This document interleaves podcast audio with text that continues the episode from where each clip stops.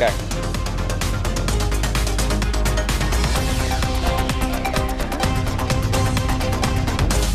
Thẻ tín dụng liệu có luôn được ưu ái và chào đón tại bất cứ đâu trên nước Mỹ?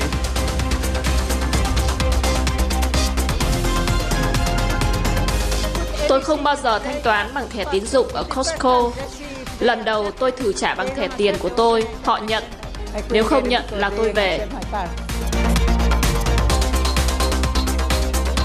Xin kính chào quý vị khán giả, quý vị đang theo dõi bản tin tài chính kinh doanh. Vừa rồi là những nội dung đáng chú ý sẽ có trong 20 phút tiếp theo. Xin mời quý vị cùng quan tâm theo dõi. Thưa quý vị, chứng khoán châu Á Thái Bình Dương phiên sáng nay giao dịch khởi sắc khi nhà đầu tư theo dõi diễn biến xoay quanh tình hình dịch Covid-19 ở Trung Quốc cũng như quyết định chính sách từ Cục Dự trữ Liên bang Mỹ Fed. Mở đầu phiên chỉ số Hang Seng của Hồng Sông Công Trung Quốc đã bật tăng mạnh trở lại sau khi chỉ số này bị gãy đường xuống tăng trong phiên hôm qua. Xuống tăng điểm cũng được ghi nhận tại các chỉ số chính như Nikkei 225, Kospi, SAS 200. Trên thị trường năng lượng lần đầu tiên trong 3 tuần, giá dầu WTI và Brent hợp đồng tương lai đều rớt mốc 100 đô la Mỹ một thùng và hiện sụt hơn 27% so với mức đỉnh. Còn giá vàng giao ngay tại châu Á sáng nay gần như đi ngang, giao dịch quanh mức 1.920 đô la Mỹ cho một ounce. Còn thị trường chứng khoán trong nước sáng nay tiếp tục giữ được sắc xanh. Phóng viên Tài Phan sẽ cập nhật cụ thể tới quý vị khán giả. Cảm ơn anh Hoàng Nam và xin kính chào quý vị khán giả. Đúng là toàn bộ thời gian sáng nay thì VN Index nằm trên tham chiếu, dù biên độ tăng có thu hẹp khoảng 4 điểm về cuối phiên. Nhóm xây dựng và vật liệu xây dựng tiếp tục có phiên thứ hai đột phá. Lan tỏa tốt nhất là hút có biên độ tăng hơn 6%. TTB tăng hết biên độ.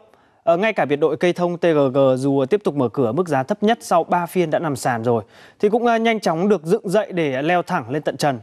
Nhóm thép đa số cũng tăng giá, dù biên độ chủ yếu là không quá 1%. Kỳ vọng vào gói kích thích kinh tế dành cho đầu tư công hiện đang là trợ lực cho nhóm này. Lĩnh vực ngân hàng cũng tăng điểm khá là tốt, dù có suy yếu dần về cuối phiên do thiếu động lực dòng tiền đủ thuyết phục. Đáng chú ý là VCB và BID. Nếu hôm qua BID là một trong những mã tăng tốt nhất, còn VCB là đá tảng kéo chân VN Index, thì hôm nay lại ngược lại. VCB đóng góp nhiều điểm nhất cho VN Index, còn BID lại quay đầu giảm. Bất động sản cũng đã nhúc nhích với à, DXG tăng 3%, FLC, SCR cũng tăng điểm tốt hơn 2%, LDG tăng tới 5,8%. Dù bộ đôi VIC và VHM ngược dòng nhưng mà cũng chỉ giảm trên dưới có 1%. Tạm dừng phiên sáng, VN Index tăng 3 điểm lên 1.455,74 điểm. Dù độ rộng tương đối là tốt, nhưng mà thanh khoản toàn thị trường lại à, không mấy sáng sủa khi mà giảm mạnh 22% so với sáng hôm qua. VN30 thì cũng gần như là không thay đổi gì về mặt điểm số. Vậy nên à, không loại trừ đây chỉ là một pha phục hồi kỹ thuật. HNX Index cũng tăng hơn 3 điểm lên 446,63 điểm. Toàn sàn có 131 mã tăng, 90 mã giảm và 43 mã đứng giá. Thanh khoản gần 48,7 triệu đơn vị, giá trị giao dịch 1.366,7 tỷ đồng. Phiên chiều nay có lẽ sẽ cho tín hiệu rõ hơn là thị trường đã tạo đáy xong chưa.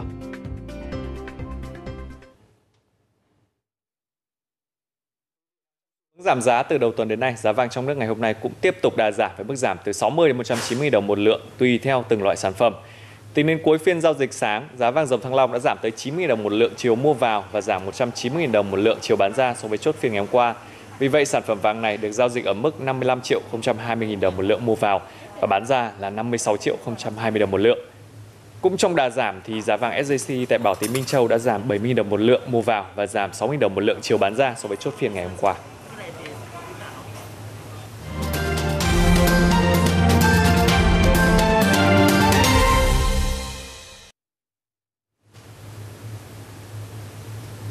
Trên thị trường hàng hóa thì sắc đỏ tiếp tục bao trùm bảng giá của 31 loại hàng hóa nguyên liệu đang giao dịch tại uh, Sở dịch hàng hóa MXV trong ngày hôm qua khi cho chỉ số MXV Index nối dài chuỗi giảm điểm sang phiên thứ 5 liên tiếp rồi và mức giảm là hơn 2,4% xuống còn 2.848 điểm. Trong đó nhóm các mặt hàng năng lượng mà cụ thể là dầu thô vẫn đang đóng vai trò dẫn dắt xu hướng chung của toàn thị trường. Đóng cửa ngày 15 tháng 3, giá dầu WTI trên sở NYMEX giảm 6,4% xuống còn 96,44 đô la Mỹ cho một thùng, trong khi giá dầu Brent trên sở IC cũng giảm 6,5% xuống còn 99,91 đô la Mỹ cho một thùng. Đây là lần đầu tiên kể từ đầu tháng 3 giá dầu đánh mất mốc 100 đô la Mỹ một thùng. Các nỗ lực hạ nhiệt giá dầu của Mỹ đã phát huy tác dụng. Theo báo cáo dạng sáng nay của Viện Dầu khí Mỹ API, tồn kho dầu thô của nước này tiếp tục tăng thêm 3,8 triệu thùng trong tuần vừa qua, là tuần tăng thứ hai liên tiếp.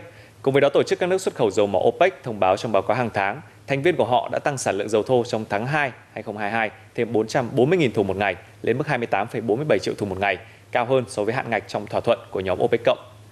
Và để biết thêm các phân tích về thị trường à, năng lượng, chúng tôi đã cuộc trao đổi nhanh với chuyên gia của Sở Dịch Hàng hóa Việt Nam. Giá dầu hiện đang bước sang chu kỳ mới khi thị trường chuyển hướng từ lo ngại về địa chính trị sang các số liệu thực tế về cung cầu. À, trong bối cảnh nhu cầu tiêu thụ trên toàn thế giới có dấu hiệu sụt giảm à, và Mỹ đang nỗ lực hạ nhiệt giá dầu để tránh lạm phát.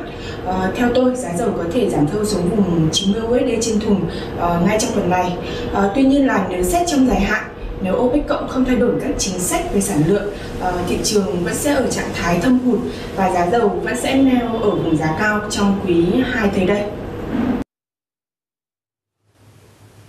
Bộ Y tế vừa ban hành công văn về việc phòng chống dịch COVID-19 đối với người nhập cảnh. Trong đó có hai điểm đáng chú ý, đó là cho phép sử dụng test nhanh và dỡ bỏ việc cách ly. Cụ thể, người nhập cảnh vào Việt Nam qua đường hàng không phải có kết quả xét nghiệm âm tính với SARS-CoV-2 trước khi xuất cảnh trong vòng 72 giờ nếu sử dụng phương pháp RT-PCR hoặc trong vòng 24 giờ nếu sử dụng phương pháp xét nghiệm nhanh kháng nguyên. Còn với người nhập cảnh theo đường bộ, đường sắt, đường thủy, nếu chưa có kết quả xét nghiệm âm tính với SARS-CoV-2 thì phải thực hiện xét nghiệm trong vòng 24 giờ đầu kể từ khi nhập cảnh.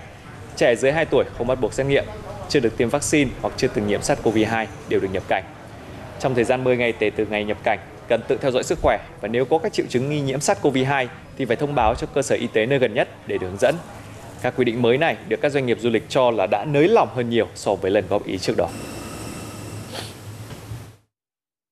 Cái hướng dẫn của Bộ Y tế à, số 1265 ngày 15 tháng 3 thì là phù hợp với điều kiện thực tế và cái tính khả thi cao và nó đã khác nhiều đối so với cái đề nghị trước đó của Bộ Y tế đối với Bộ Văn hóa Thể thao và Du lịch và đặc biệt là trước khi xuất cảnh trong vòng 72 giờ cái này là nó rất quan trọng là bởi vì liên quan đến cái thời gian nhập cảnh và xuất cảnh. Xuất cảnh khi họ bước chân vào máy bay, còn là nhập cảnh tức là khi họ bước chân vào đất Việt Nam, hai cái khác nhau. Cho nên khi mà đã chuyển cái dạng là từ 72 giờ trước khi nhập cảnh vào Việt Nam thì nó khác xa với bây giờ là chúng ta đã quy định là trước khi xuất cảnh. Có nghĩa là cái thời gian bay không tính nữa. Thì đấy là sẽ tạo điều kiện thuận lợi hơn cho khách du lịch vào được Việt Nam. Tháng 3 là tháng quyết toán thuế. Để giúp người nộp thuế thuận tiện trong việc kê khai thuế theo các quy định mới, sáng nay Cục Thuế Thành phố Hà Nội đã tổ chức chương trình trực tuyến hướng dẫn hỗ trợ cho hàng chục nghìn doanh nghiệp và người nộp thuế trên địa bàn. Để tham gia buổi hỗ trợ trực tuyến, người nộp thuế truy cập vào website https 2 hanoi gdt gov vn và gửi câu hỏi. Nội dung tư vấn gồm hướng dẫn, giải đáp các vướng mắc khi mà thực hiện kê khai thuế và hướng dẫn nộp thuế online trong bối cảnh năm 2022, nhiều văn bản pháp luật mới quy định về thủ tục kê khai thuế chính thức có hiệu lực dẫn đến một số thay đổi trong cách thức và mẫu biểu kê khai tính thuế. Cùng với đó, việc triển khai các chính sách hỗ trợ miễn giảm thuế đã được Quốc hội và Chính phủ ban hành thời gian qua để hỗ trợ doanh nghiệp, người nộp thuế đã ảnh hưởng đến các chỉ tiêu kê khai quyết toán của các tổ chức cá nhân. Do vậy, việc hỗ trợ tư vấn thuế trực tuyến sẽ giúp cho người nộp thuế nắm bắt kịp thời và thực hiện đúng nghĩa vụ, vừa phòng chống tốt dịch bệnh. Bản tin xin được tiếp nối với một số tin vắn đáng chú ý. Ngân hàng Thương mại Cổ phần Việt Nam Thịnh Vượng VPBank và công ty bảo hiểm nhân thọ AIA Việt Nam vừa quyết định gia hạn thỏa thuận hợp tác độc quyền phân phối bảo hiểm qua ngân hàng từ thời hạn 15 năm theo dự định ban đầu thành 19 năm. Hiện doanh số bán bảo hiểm nhân thọ của ngân hàng này đang đứng thứ ba toàn thị trường. Vì thế, việc tăng cường hợp tác giữa hai bên được kỳ vọng sẽ mang đến nhiều sản phẩm cho thị trường, đặc biệt liên quan tới bảo hiểm nhân thọ và chăm sóc sức khỏe dành cho nhóm khách hàng trẻ và nhóm trung cao cấp.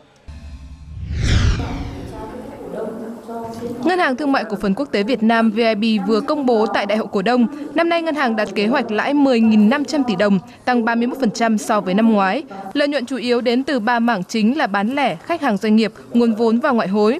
Đáng chú ý tỷ trọng bán lẻ chiếm tới 90% danh mục tín dụng, cao hơn gấp đôi mức trung bình toàn ngành.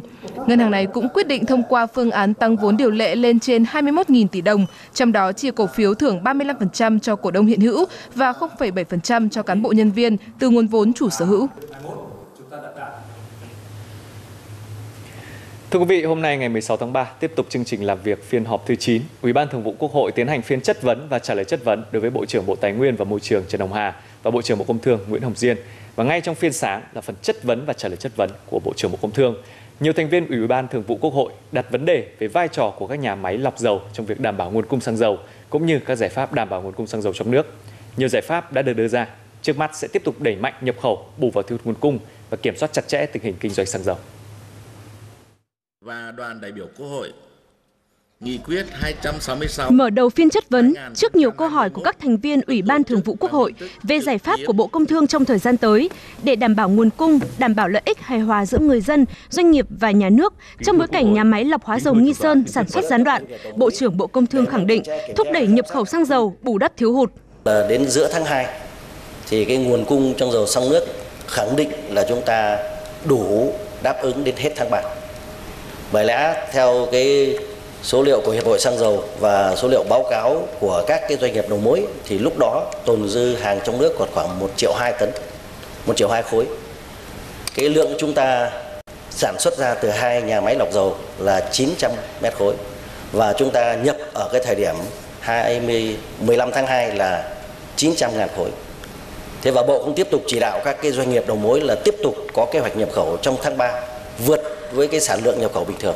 Mỗi tháng chúng ta nhập khẩu bình thường là có 500 ngàn khối. Nhưng mà theo chỉ đạo của Bộ thì phải nhập lên gấp 2 lần, tức là từ một à, ngàn khối trở lên, à một triệu khối trở lên. Lắng nghe chất vấn của các thành viên Ủy ban Thường vụ Quốc hội, Chủ tịch Quốc hội Vương Đình Huệ yêu cầu Bộ trưởng Bộ Công Thương cần thông tin rõ thêm về việc kiểm tra, kiểm soát tình hình kinh doanh dự trữ xăng dầu của các cửa hàng kinh doanh mặt hàng này. Bộ làm rõ là khi chúng ta đi kiểm tra thì các cái doanh nghiệp đầu mối kinh doanh xăng dầu này có dự trữ cái lưu thông đúng với cái quy định của pháp luật không? Các cái thương nhân đầu mối này có lẫn lộn giữa cái cái dự trữ quốc gia này với cái dự trữ lưu thông của doanh nghiệp hay không? Bởi vì có phải là chỉ dự trữ quốc gia đâu. Anh không thể nói một hai ngày mà anh mất nguồn cung mà anh không có xăng bán được. Thế như vậy cái đơn vị đấy thì anh dự trữ lưu thông trong cái chu kỳ 20 ngày theo quy định pháp luật thế nào?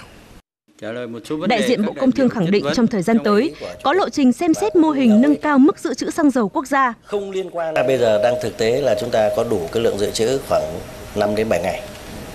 Với cái sản lượng mà chúng ta tiêu thụ trong mỗi tháng khoảng độ từ triệu 8 đến triệu 9, tức là ngót 2 triệu tấn, 2 triệu khối. Có cái hệ thống kho riêng cho nên là lại giao cái việc dự trữ này cho các cái doanh nghiệp nhất là doanh nghiệp đầu mối. Thì đây là cái cơ chế mà chúng tôi thấy rõ ràng là bất hợp lý. Và chúng tôi cũng đã và đang có cái lộ trình để trình cấp có thẩm quyền xem xét để sẽ thiết kế lại cái mô hình quản lý cái quỹ này. Bộ trưởng Bộ Công Thương cũng cho biết với mặt hàng xăng dầu cần phải có chiến lược dài hơi. Bộ cũng khẳng định về giá, Liên Bộ Công Thương Tài chính đã điều hành theo đúng pháp luật và diễn biến thế giới. Trong khi giá thế giới biên độ dao động từ 40% đến 60%, trong nước chỉ dao động từ 29% đến 40%. Cao nhất của giá trong nước vẫn là cận dưới của giá dao động trên thế giới.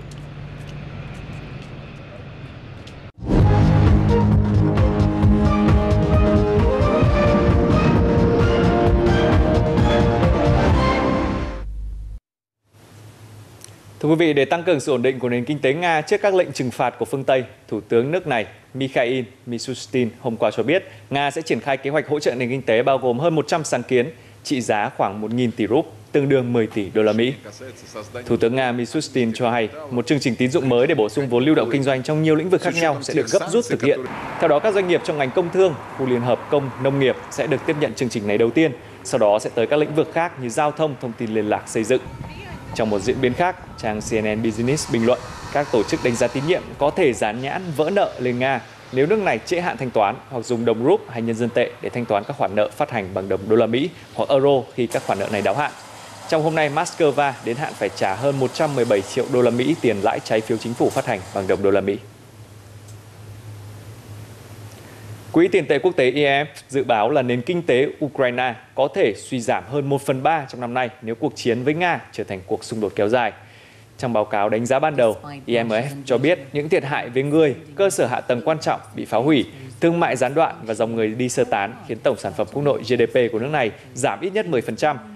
Tuy nhiên, thực tế từ các quốc gia khác bị ảnh hưởng trong những cuộc chiến gần đây như Iraq và Syria khiến cho IMF cho rằng tác động với nền kinh tế Ukraine có thể nghiêm trọng hơn nhiều với quy mô nền kinh tế có thể sụt giảm tới 35% nếu chiến sự kéo dài.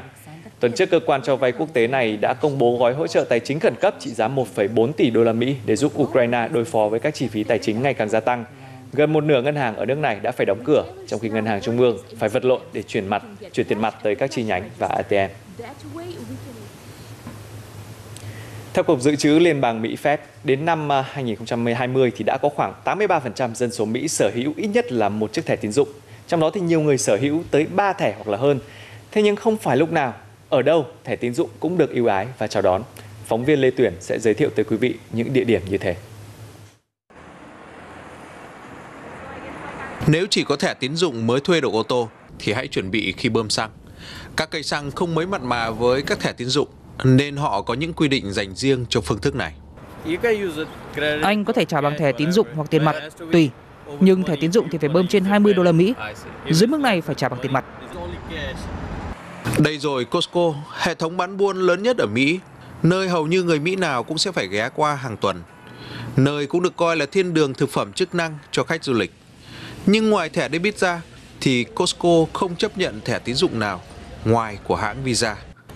Cũng như các cây xăng, phí giao dịch là vấn đề chính. Phí giao dịch tiêu chuẩn mà một cơ sở kinh doanh phải trả cho hãng thẻ là từ 2 đến 3%. Nhưng các báo cáo cho thấy mức phí mà hãng Visa dành cho Costco chỉ khoảng 0,4%. Phép tính đơn giản, mỗi năm Costco tiết kiệm được hàng tỷ đô la Mỹ so với mức mà các nhà bán lẻ trung bình phải trả. Nhưng 0,4% đó cũng sẽ được chuyển sang ví của người tiêu dùng, chứ không phải của Costco. Vậy nên với những người có kinh nghiệm, tốt nhất là trả bằng tiền mình có qua thẻ debit. Tôi không bao giờ thanh toán bằng thẻ tín dụng ở Costco. Lần đầu tôi thử trả bằng thẻ tiền của tôi, họ nhận. Nếu không nhận là tôi về. Phố của người Á, một trong những nơi không thể không ghé qua khi nhớ các món ăn quê hương. Nhưng biển cảnh báo cộng thêm phí 3% nếu trả bằng thẻ tín dụng cũng được dán ở hầu hết các quán. Nhà hàng này còn nhắc nhở thêm, chỉ chấp nhận thẻ tín dụng nếu ăn trên 15 đô la, không bao gồm tiền bo. Vậy nên tốt nhất đừng lôi thẻ ra. Cái 3% này là cái à, nhà băng người ta à, trả tôi 3% thì bây giờ cái đó thì, thì khách hàng họ phải chịu cái 3% đó nếu mà họ muốn trả bằng thẻ. Còn có những người mà họ thấy họ không muốn trả cái 3% đó thì họ có thể à, trả tiền mặt. Vì thế với cá nhân tôi và tôi nghĩ là cũng với nhiều người đang sống ở Mỹ, trong ví sẽ luôn có cả thẻ credit, debit và tiền mặt.